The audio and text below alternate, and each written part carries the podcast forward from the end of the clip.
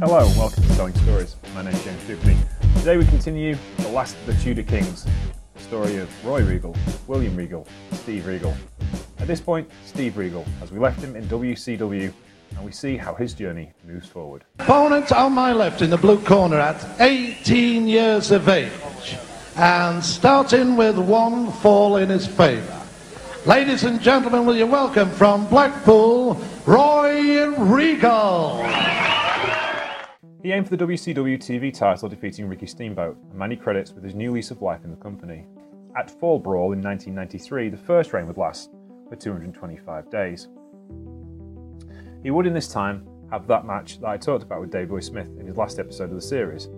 He would also have an elongated TV feud with Ric Flair, rather bizarrely under Mountevans rules. The series was a career highlight, helping to get his style over with the American crowd. His companion for this series would be the then WCW executive Bill Dundee.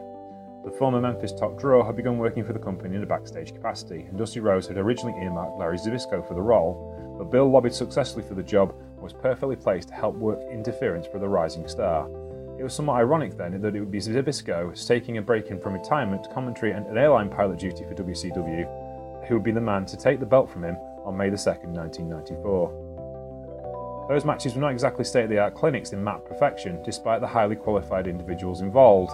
They were, though, prime examples of how to work a crowd.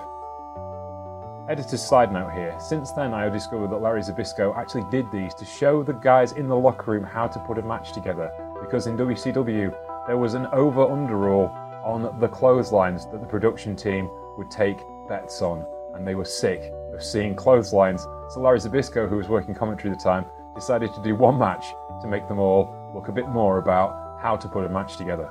Anyway, back to our story. They were, though, prime examples on how to work a crowd, working on 15 minute time limit draw as traditional for the TV title matches of the time. Zbyszko and Regal would stall and bluster their matches for the opening five minutes, barely touching each other, but getting the crowd on the edge of their seats before proceeding. It gave Regal a chance to shine and be something different, the main aim of any wrestler, to stand out. Moving further on in his single career, he had a match with Antonio Inoki that was another technical clinic, though somewhat at odds with the WCW crowds had come to expect. It was an old school, straight out Wigan mat based contest, Wigan's heel heat keeping the match alive for the fans, but just barely. Inoki was way past his prime, and in this countdown to retirement, as he was now a senator in the Japanese Diet, he clearly had his mind elsewhere. It stood him in good stead with New Japan, though, and he was offered a shot at Shinya Hashimoto's IWGP title in 1995. His first world title shot for any arena filling company anywhere in the world. After a running tag team competition that really put his name on the map with WCW fans, which I will get to momentarily, he returned to the feuding for the TV title, pinning Lex Luger in Dalton, Georgia for the belt in August of 1996. He would hold the belt for 181 days this time, an eon in the Monday night era of pro wrestling for a secondary title.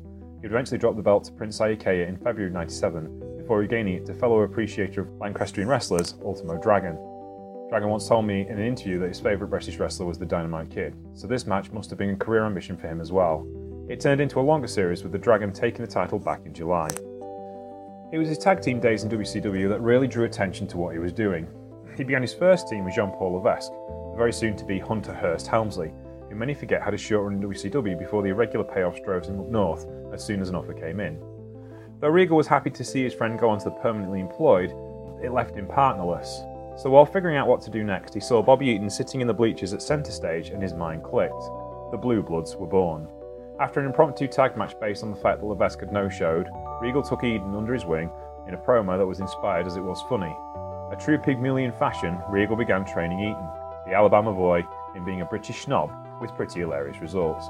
They also hit the power plant, WCW's wrestling school run by Buddy Lee Parker. There, with the aid of Arn Anderson, they set about becoming a proper tag team. Regal began working the mic much better, and with the help of Tony Schiavone, he spent a lot of time in the TV studio perfecting his technique and using his storytelling prowess learned from his love of comedy, trying to get his character over as a kind of carry on wrestling episode in miniature. He was soon joined by old friend and fellow standout British heavyweight Squire David Taylor, turning the Blue Bloods into a faction. One of his most memorable quotes at the time being, Do you know what my New Year's resolution is going to be? To wake up half an hour earlier so I can hate you even more. As has been the Regal way, he surveyed what was around him, took on board all the advice he could from the best people in the vicinity, and built his character according to circumstances. It is an abject lesson in how to get over for any wrestler. While it is sometimes perplexing to wrestling fans as to why veterans hang around for so long, this was a case of why it is so important to have one or two of them on your roster. Was also one of the reasons why certain wrestlers, Spud and EC3 spring to mind, have improved leaps and bounds in short periods of time because they have stopped, looked, and learned from the right people at the right time. He returned to familiar territory in a nominal face turn when WCW hired Dave Finlay. Attacking Regal at a TV taping in centre stage, Dave brought some old school British style to Regal and it fell right at home. Well, up until Dave smashed his face with a forearm on their first TV match together, legitimately putting him out for several weeks and setting him a long series that would be Regal's swan song. Unfortunately for him, things were about to take a major turn for the worse. Nagging injuries meant he began to take pain medication, which became an addiction, and his run came to an end in WCW.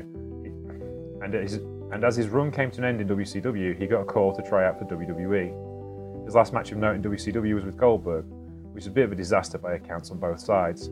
Being told to be have a competitive match. Not hard, Goldberg had been trained by Dave Finlay, and so despite their disparate backgrounds, they had a good fit together. He later found out he had been told one thing when someone else was expecting a squash, and so his tenure with the company came to a mutually agreed split in the spring of 1998. He signed with WWE, taking in a Dory Funk Jr. dojo to get back into ring shape and then promptly twisted his ankle and broke his leg. The continued battle with painkillers did not help, nor did this real man's man's gimmick cooked up by Vince Russo. Taking the professional route, much the same as his close friends Mick Foley and Steve Austin, he took the gimmick on the chin and decided to get over in his own way. But sadly, he wasn't well placed mentally to achieve this and was let go in April of 1999. After being humbled in such a manner, he took his rehab stint well and took hold of himself to return to WCW and prove his worth. He began by being a competitor in the Hardcore Invitational Bash at the Beach, forming a new faction with Dave Finlay, Dave Taylor, and himself. Though not a rerun of the Blue Bloods, it was hard not to see it as a continuing story. The three of them have been the premier British wrestlers and brawlers of the preceding 10 years and developed their styles alongside each other. They knit very well as a unit and wrestled the Filthy Animals, Jimmy Hart's first family, in WCW's faction obsessed periods, they looked for the next NWO.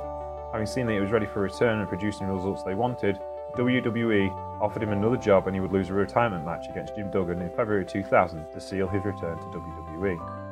The next two years would be a whirlwind of events as the nature of wrestling changed and Regal was a man to keep up with the times. And that's where we'll leave the last of the Tudor Kings for today. You can find us on The Trupany Show at Facebook and at Patreon where you can keep us free forever for everyone. On Twitter, it's Trupany Show, and I'm Sheriff Lone Star. You can find you can find our sponsors, Indie Empire magazine, on Twitter as well, as well as Powerslam.tv. If you use our code MulletWatch, you'll get a free month.